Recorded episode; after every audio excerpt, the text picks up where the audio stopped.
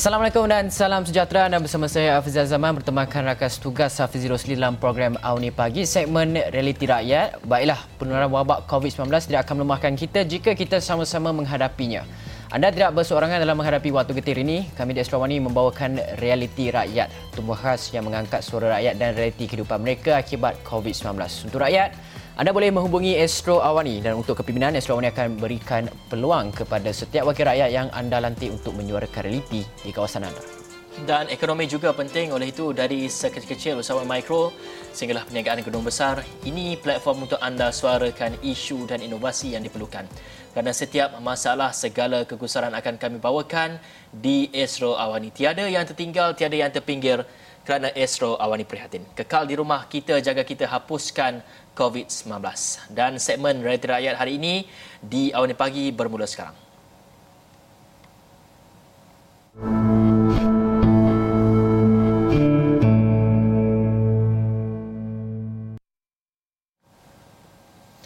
Baiklah, inovasi terbaru iaitu penghasilan saringan COVID sembilan belas.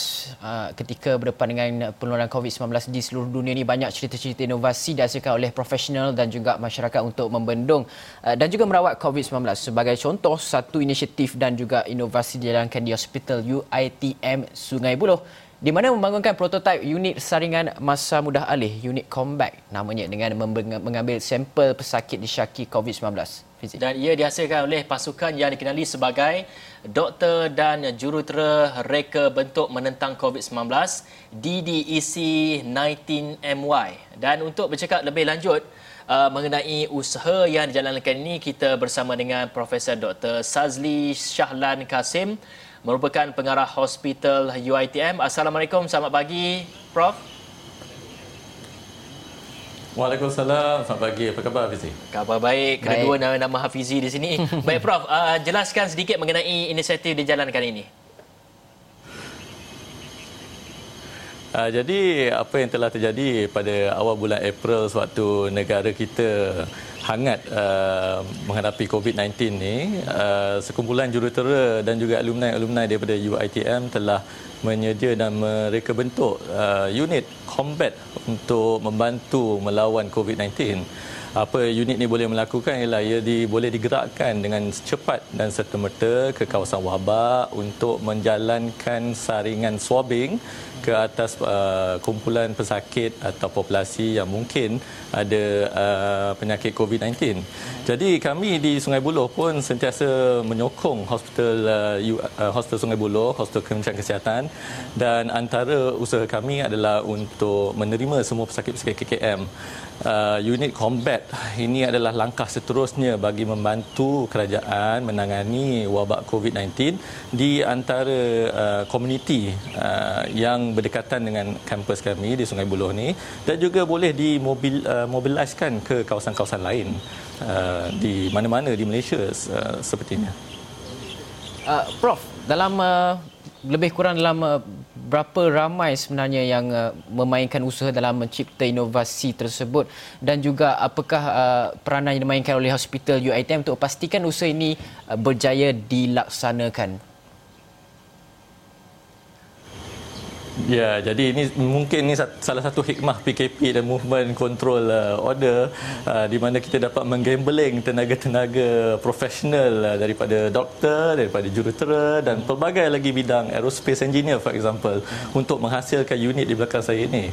Uh, peranan U I T M adalah untuk mengenal pasti uh, inovasi daripada kalangan alumni-nya sendiri dan juga membantu membuat proses validation, memastikan alat ini, design ini selamat untuk digunakan. Kalau dilihat nanti sebentar lagi kita akan dapati yang unit ini berbeza dengan unit-unit yang direka cipta oleh pereka tempatan mahupun luar negara, di mana kemasan, speks dan kemampuannya jauh lebih tinggi. Jadi kalau dilihat dia mem, dia boleh memastikan pesakit itu sentiasa berada dalam keadaan selamat, dan yang paling penting adalah untuk mengurangkan beban P P E uh, kepada pekerja kesihatan. Saya sebagai pekerja kesihatan yang terpaksa membuat swab kepada uh, pesakit yang ramai, ya, katakanlah dalam uh, empat ratus ke enam ratus ke lapan ratus satu hari, boleh melakukan uh, prosedur ni dalam keadaan yang agak selesa, uh, di mana bilik itu adalah berhawa dingin. Jadi keadaan di sini di mana kita di Hospital U I T M mengenal pasti satu inovasi yang agak bagus yang boleh digunakan untuk uh, uh, untuk kesihatan umum uh, sebagai contoh. Baik Prof, kami juga merupakan alumni kepada U I T M dan kami bersedia untuk menyumbang bakti kami untuk dari segi pengkomersial, pengkomersialan dan juga sebagainya. Dan di pihak Hospital U I T M, apa agak yang perancangan melihat kepada unit combat ini pada masa hadapan? Ya, jadi sekarang setelah kami telah membuat uh, proses validasi dalam masa seminggu dua ni, uh, kami dapati data yang uh, da kami dapat ni agak agak meyakinkan di mana keselamatan terjamin, uh, sampel yang diperolehi juga uh, boleh digunakan, dan kualiti lab kami di mana lab kami di Sungai Buloh ni adalah antara lab sepuluh makmal Uh, yang dikenal dikenali oleh M K A K untuk memproses uh, sampel-sampel COVID sembilan belas. Jadi di sini kami ada complete solution untuk satu, membuat saringan di komuniti, dua, membuat saringan dengan baik, tiga, mengurangkan penggunaan P P E, dan empat, menghantar spesimen ke lab, dan proses yang dibuat di lab juga adalah uh, kental dan uh, uh, uh, agak agak uh, accurate, uh, di mana pesakit tidak perlu syak dan wasangka dan uh, was-was tentang uh, keputusan yang uh, diperolehi. Uh, Prof, setakat ini yang uh, berada di belakang Prof itu adalah prototipe, uh, dan adakah ada perancangan masa depan untuk menghasilkan lebih banyak lagi uh, inovasi tersebut? Prototipe sekarang uh, ada dua. Di belakang saya ni nama dia Combat Heavy, di mana kelengkapan dia agak uh, high spec lah. Uh, unit ni bukan sahaja mampu membuat swab ke atas lapan ratus pesakit satu hari uh, dalam keadaan yang agak selesa, malah juga dilengkapi dengan kelengkapan uh, set, satellite communication. Jadi sekiranya perlu dihantar ke Belaga ke ke pedalaman Sabah dan Sarawak, dia masih dapat menghantar data ke ke P K D seumpamanya untuk mengesan pesakit-pesakit dan untuk membuat pemantauan dan mengutip data-data dan sebagainya. Ini adalah unit pertama. Antara cadangan kami untuk masa hadapan adalah untuk membina combat unit model sebagai unit drive-thru, di mana pesakit tidak perlu keluar daripada kereta. Uh, jadi ini akan memudahkan uh, proses saringan uh, dan boleh dilakukan di tempat-tempat seperti uh, petrol pump, uh, di Plaza Tol, uh, dan juga di shopping mall, di parking lot, Tesco, Aeon dan sebagainya. Itu adalah sebagai contohlah apa yang boleh, apa yang mampu dilakukan. Selain daripada itu, kami juga ter, sedang berusaha antara kolaborasi U I T M, Hospital U I T M dan juga alumni U I T M D D E C sembilan belas ni, kami juga telah sedang berusaha untuk menghasilkan unit yang lagi ringan, yang lagi senang digerakkan uh, untuk kegunaan di kawasan-kawasan uh, pedalaman, for example, yang boleh diletak di belakang jeep atau di belakang truk, uh, dan boleh menggunakan uh, makmal uh, portable B S C. Uh, itu adalah antara Uh, gubahan idea yang uh, masih dalam uh, proses uh, production. So insya-Allah dalam seminggu dua ni uh, prototip-prototip unit tu juga akan dihasilkan. Sekiranya ada keperluan, maka unit-unit ni juga boleh dihasilkan secara komersial uh, dan secara besar-besaran. Uh, sebab uh, rakan partner kami di bahagian industri juga adalah rakan yang agak kukuh dan juga mampu menghasilkan unit-unit ni dengan uh, agak uh, laju. Prof, kita juga ingin melihat selain hanya menumpukan kepada uh, saringan COVID sembilan belas ini, jadi selepas uh, peak, ataupun selepas COVID sembilan belas ini atau pasca uh, COVID sembilan belas ini, adakah ia usaha itu akan terhenti di situ saja ataupun mungkin akan uh, berfungsi sebagai uh, ada fungsi-fungsi yang lain? Jadi kalau kita lihat di negara-negara yang kehadapan daripada kita seperti negara China, South Korea, Hong Kong, Singapura dan sebagainya, COVID ni tidak tidak terputus apabila P K P ini berhenti. Uh-huh. Uh, masih ada uh, jangkitan di kalangan komuniti secara sporadik. Jadi saya rasa masih ada keperluan untuk menumpukan perhatian kita kepada community screening. Walaupun kita tahu daripada data daripada Salcare, insiden COVID sembilan belas di kalangan community agak rendah, bagus. Tapi mungkin dia adalah lebih tinggi daripada yang kita sangkakan.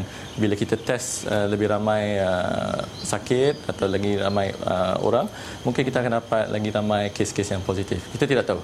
Antara yang boleh dilakukan oleh unit ini bukan sahaja untuk test pesakit untuk mengambil nasal swab, uh, ia juga boleh digubal atau diolah untuk uh, menguji penyakit-penyakit lain, mengambil darah seumpamanya. Lagi satu keperluan atau uh, benda yang kita nampak mungkin menjadi keperluan di masa depan adalah untuk menggunakan konsep kontainer ini sebagai mobile uh, medical ward untuk saringan pesakit-pesakit yang disyaki ada penyakit uh, COVID, SARS dan sebagainya. Ini adalah untuk meringankan beban kepada unit-unit kecemasan yang sedia ada di serata uh, di negara Malaysia. Sebagai contoh, di unit-unit kecemasan hospital-hospital besar mungkin tidak ada masalah, tetapi banyak lagi hospital-hospital yang kecil dan juga hospital-hospital swasta yang terpaksa mengubah cara kerjanya sekarang ini untuk menangani wabak COVID. Sekiranya kita dapat menghasilkan uh, mobile uh, emergency department untuk pesakit-pesakit yang ada severe acute respiratory illness atau SARI atau yang disaki ada COVID sembilan belas, uh, di situ ada kegunaan untuk unit-unit kontainer ini. Untuk melakukan pengubahsuaian tu tidak akan tidak mengambil masa lama sebab disebabkan adanya wujudnya skill set yang sedia ada uh, di kalangan engineer kami sekarang ni. Baik, terima kasih Profesor Doktor Sazali Shahlan Kasim merupakan pengarah Hospital U I T M atas uh, penerangan dan juga atas perincian mengenai inisiatif yang dijalankan ini, dan juga kita ingin bersama dengan salah seorang lagi panel kita, iaitu kita ingin perkenalkan Doktor Azizi Ayub merupakan timbalan Presiden IMEDIK. Assalamualaikum, Doktor. Assalamualaikum, Doktor. Boleh dengar kami, Doktor? Baik, Doktor, kita ingin melihat kepada, kalau kita visit tadi kita dapat saksikan usaha yang dijalankan oleh Hospital U I T M ini bersama dengan kira-kira dua ratus sukarelawan seperti yang dinyatakan tadi. Ia merupakan satu usaha yang amat menarik sekali kerana kita dapat saksikan setiap hospital sekarang ini, apa yang dikatakan oleh Profesor tadi, betul, harus mengubah cara kerja mereka untuk membuat saringan dan sebagainya, dan ini sebagai satu penyelesaian kepada permasalahan-permasalahan untuk membuat saringan dan sebagainya. Dan kita ingin juga uh, melihat kepada usaha yang dijalankan ini uh, untuk memperincikan siapa agaknya di belakang uh, penghasilan uh, unit combat ini, dan juga bagaimana sebenarnya kos kos operasi atau kos untuk uh, menyediakan uh, unit combat ini. Kita akan bersama dengan uh, Doktor Azizi Ayub merupakan timbalan Presiden IMEDIK. Assalamualaikum. Selamat pagi, Doktor. Assalamualaikum. Waalaikumsalam. Doktor, first sekali Doktor boleh terangkan uh, bagaimana penghasilan, pengumpulan dana untuk menghasilkan unit combat ini, dan uh, dalam kosnya berapa banyak dana diperlukan untuk menghasilkan satu unit sahaja, Doktor? Ya, terima kasih. Um, di, untuk menghasilkan satu unit combat ini, kita memerlukan uh, gabungan dari kalangan uh, kos um, doctors, dan juga engineer atau kita panggil design engineer dan juga professional. Dan di belakang itu juga kita ada uh, IMEDIK, iaitu uh, Ikatan Pengalaman Perubatan uh, Kes- uh, Perubatan Kesihatan Muslim Malaysia sebagai N G O yang berdaftar dengan uh, Kerajaan Malaysia ataupun dengan uh, R O S. Uh-huh. Jadi kita telah diamanahkan untuk membuat satu kita panggil crowdfunding uh, daripada awam. Maksudnya um, kita katakan derma daripada pihak awam, dan juga ada di kalangan individu-individu, di kalangan satuan, di kalangan um, korporat juga, bersama-sama mengembeling tenaga dan juga memberi sumbangan langsung kepada IMEDIK. Dan IMEDIK dah diamanahkan seperti nyatakan tadi, mengumpul dana tersebut dan membangunkan uh, satu unit uh, combat secara lengkap daripada uh, kita panggil kontainer yang kosong sehingga terbinanya uh, kontainer ataupun uh, unit combat yang telah mungkin uh, sidang apa penonton boleh lihat di belakang saya ini. Jadi uh, secara ringkasnya kos ini uh, diperlukan sekitar dalam mungkin sekitar dalam seratus hingga seratus lima puluh ribu untuk membangunkan unit ini. Kerana apa?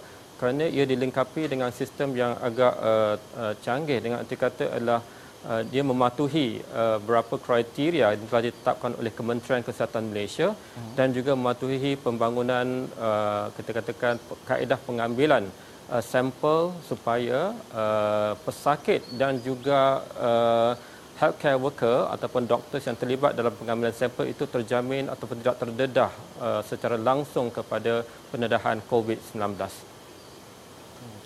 Uh, Doktor, dalam masa yang sama juga kita nak melihat kepada uh, aspek volunteerism itu, volunteer-volunteer yang uh, telah pun menyalurkan usaha mereka untuk membina uh, satu unit tersebut. Mungkin doktor boleh terjemahkan kepada kita bagaimana uh, pengumpulan volunteer itu dilakukan?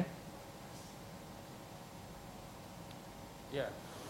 Uh, sehingga hari ini kita uh, uh, berjaya mengumpul sehingga hampir dua ratus uh, volunteer secara sukarela dari berbagai bidang. Mereka adalah doktor, mereka adalah design engineer dan juga profesional dan juga senior technician dari berbagai bidang, bergabung tenaga, dan kita bermula dengan berkongsi idea daripada kesemua pihak.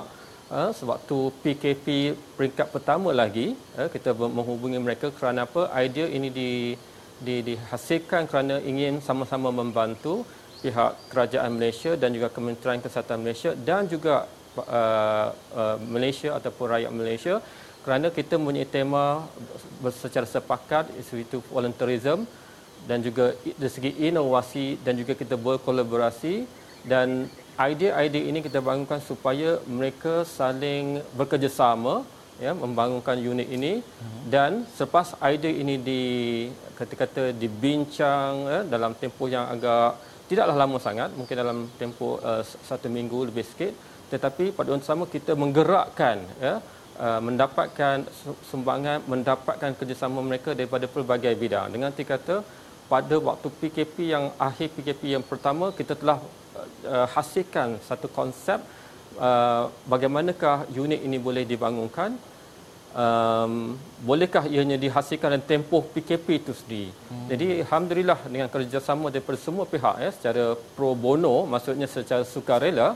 Jadi idea itu boleh di, uh, dicernakan dan diterjemahkan kepada unit combat uh, C nineteen nineteen itu secara uh, hasilnya ya, daripada sumbangan uh, uh, idea, sumbangan tenaga, masa dan juga sumbangan daripada pihak awam untuk membangunkan uh, uh, unit combat C nineteen ini. Okey, baiklah. Baik, terima kasih Doktor Azizi Ayub merupakan Timbalan Presiden I M E D I K. Banyak ulasan yang diberikan dan selepas ini kita akan melihat dari segi bagaimana proses saringan itu dibuat. Kita akan bersama lagi seorang panel selepas ini, tapi kita akan berehat dulu seketika. Kita kembali selepas ini.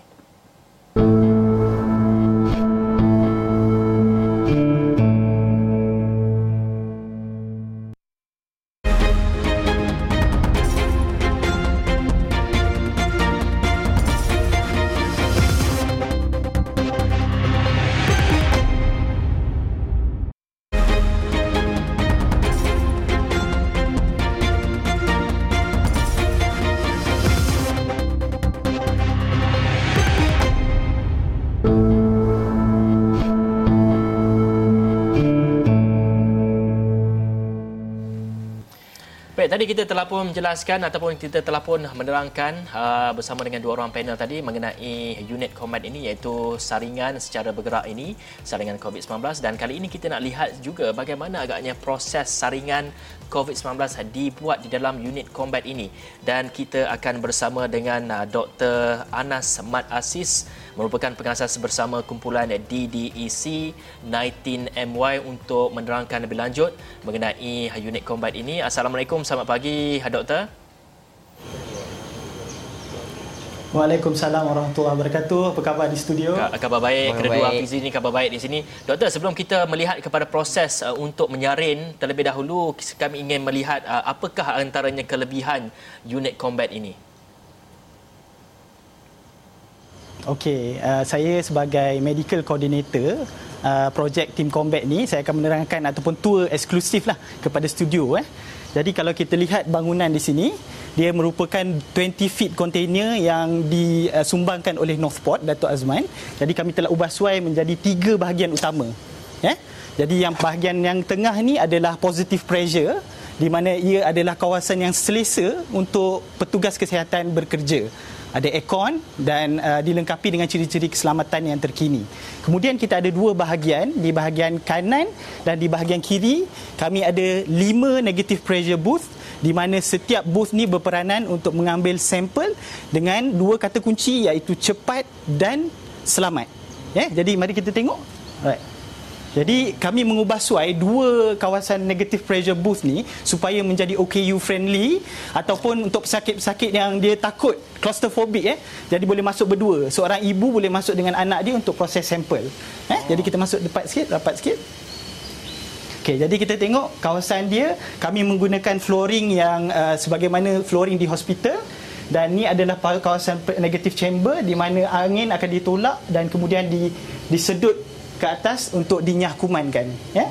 Ha, jadi dekat sini kita ada dua glove, tempat duduk dan kawasan uh, untuk membuang sampah, serta itu adalah intercom kami uh, bagaimana kami berkomunikasi dengan pesakit, ya.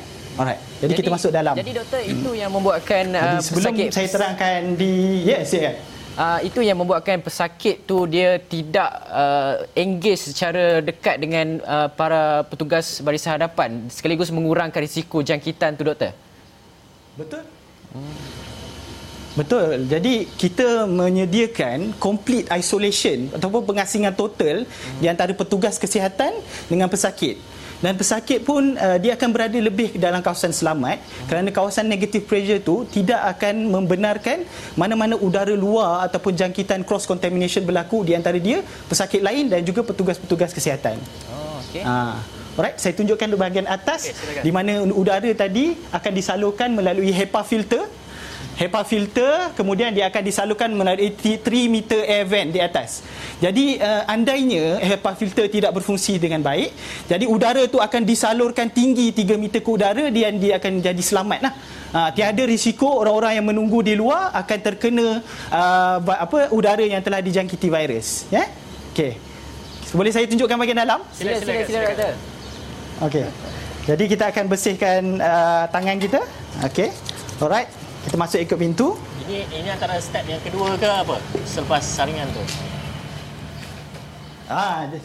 Ya, jadi kalau kita nak masuk tu kita um, kena sanitasi tangan lah, kena hand sanitizer. Jadi uh, di kawasan dalam positive pressure, mana kita boleh lihat ada suis utama di sini, uh, kita berfungsi untuk uh, memulakan aircon, lampu, exhaust, negative pressure dan untuk uh, pam sanitasi. Uh-huh. Pam. Jadi ini juga adalah emergency stop button. Uh, kami sangat mementingkan ciri-ciri keselamatan. Sebagai contoh, sini juga merupakan meter uh, di mana menunjukkan setiap pressure di bilik-bilik yang tertentu. Oh. Ha. Okay. Jadi ini membenarkan kami yakin dengan seratus peratus bahawa uh, positive pressure berlaku dengan baik, negative pressure berlaku dengan baik. Uh, doktor, okay, nak tanya. Jadi saya akan menunjukkan salah satu proses peng- uh, ya, yeah, silakan. Uh, nak tanya, kalau kata petugas baris hadapan yang uh, kerja di situ, mereka tak perlu pakai peralatan perlindungan diri ke? Okey, jadi uh, bila ada pengasingan total, mereka hanya perlu pakai mask, mask simple saja, three ply mask dan juga pakai glove. Ha, disebabkan oh. kita nak simpan sampel tu, jadi elok pakai glove. Boleh save ha. duit eh, tak payah nak beli P P E banyak-banyak. Tumbangkan kepada petugas baris yeah. hadapan kat hospital. Tak ada, tak ada, tak ada. P P E yang mahal semua tu, ya, yeah, tepat sekali. Okey, doktor, boleh teruskan? Teruskan. Hmm. Okey, jadi saya akan tunjukkan proses sampel ya, kepada pesakit sebenar.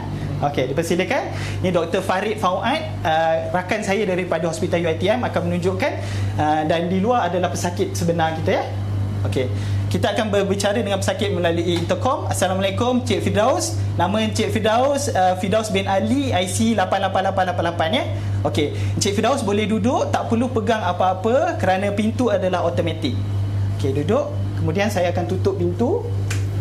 Jadi Doktor Farid memasukkan tangannya ke glove, uh, nitril glove yang pertama, dan dia akan mengambil sampel melalui airtight sample box eh di sini. Okey, jadi yang layer kedua adalah latex glove, di mana uh, kita menggunakan extra protection lah kepada pesakit, uh, supaya setiap pesakit kita boleh tukar glove baru. Okey. Okey. Jadi dia akan ambil glove yang kedua. Doktor, berapa anggaran masa bagi setiap pesakit untuk membuat saringan ni? Okey, uh, kami membuat real-time simulation dua puluh empat jam. Jadi anggaran dia paling cepat antara lapan ratus pesakit ke seribu dua ratus pesakit dua puluh empat jam. Uh, kira andainya awal-awal tu masih tak biasa dengan step, uh, paling kurang sepuluh minit setiap pesakit, dan paling cepat kita boleh buat adalah enam minit setiap pesakit. Dari segi keputusan pula, bagaimana keputusan sama ada mereka ni pos, pos, keputusan untuk mendapatkan uh, ko, uh, sama ada okay, positif atau negatif? Uh, Okey, jadi kelebihan mobile test unit ini, ia boleh diletakkan di mana-mana. Contohnya, kami boleh meletakkan di Northport.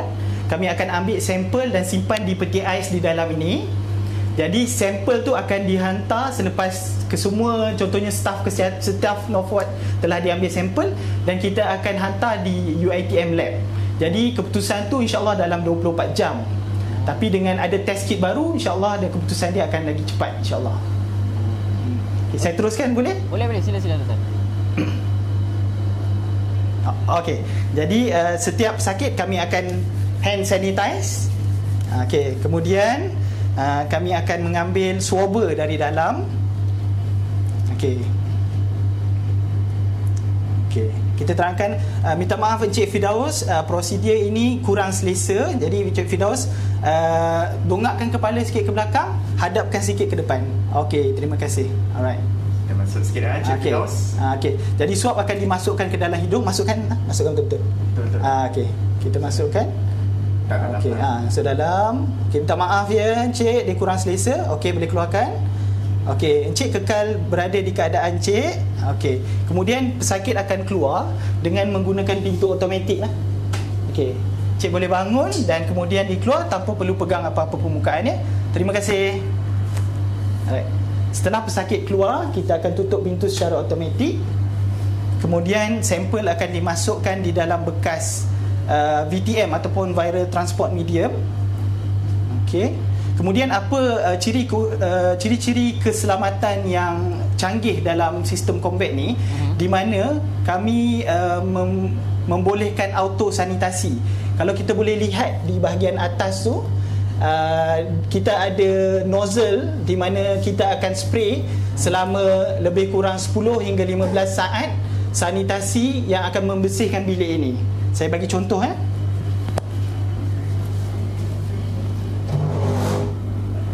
Okey. Jadi uh, sanitasi itu akan berlaku, kemudian kami berjaya um, membuat uh, kajian di mana serakan udara ataupun sanitasi itu akan memenuhi setiap bilik ini dalam masa lima belas saat. Kemudian kami akan biar dia satu minit sebelum pesakit seterusnya masuk. Jadi um, kerana kami mementingkan keselamatan, jadi dia bukannya selamat untuk petugas kesihatan, pesakit, tapi untuk makcik kiah cleaner pun selamat. Uh, sebab dia tak perlu basuh every time. Doktor nak tanya, kalau kata kita kita tak banyak masa doktor, tapi secara ringkasnya mungkin doktor boleh terangkan kepada kita, uh, sekiranya seseorang pesakit itu didapati positif, jadi bagaimana uh, doktor dan juga petugas lain untuk memastikan bahawa kontak-kontak rapat pesakit tersebut dapat dikenal pasti kita trace? Okey, jadi kami juga membangunkan satu aplikasi apps untuk mengesan ataupun setiap pesakit yang datang ke combat, dia akan download satu apps di mana keputusan tu akan diberitahu kepada mereka. Sekiranya mereka adalah positif, apps tu akan memberi signal merah di mana kita akan memberitahu mereka keputusan anda adalah positif. Kemudian anda diminta untuk kekal berada di mana anda berada. Petugas kesihatan akan datang untuk ambil anda. Kemudian segala kontak yang telah berlaku selama empat belas hari akan berada dalam history apps itu. Oh. Okey, baiklah. Terima kasih banyak. Bersama sama kumpulan D D E C sembilan belas My, Doktor Anas Mat Asis atas penerangan yang begitu menarik sekali bagi saya tadi, dan satu inovasi yang mencipta sejarah negara yang perlu kita angkat sama-sama baik kepada semua pihak dalam ketika kita menghadapi perang dengan covid sembilan belas, musuh yang tidak nampak ni sendiri kan. Okey, baiklah Hafizi, saya rasa setakat itu saja program AUNI Pagi segmen Realiti Rakyat. Saya Hafiz Azaman dan saya Hafiz Rosli. Assalamualaikum warahmatullahi wabarakatuh.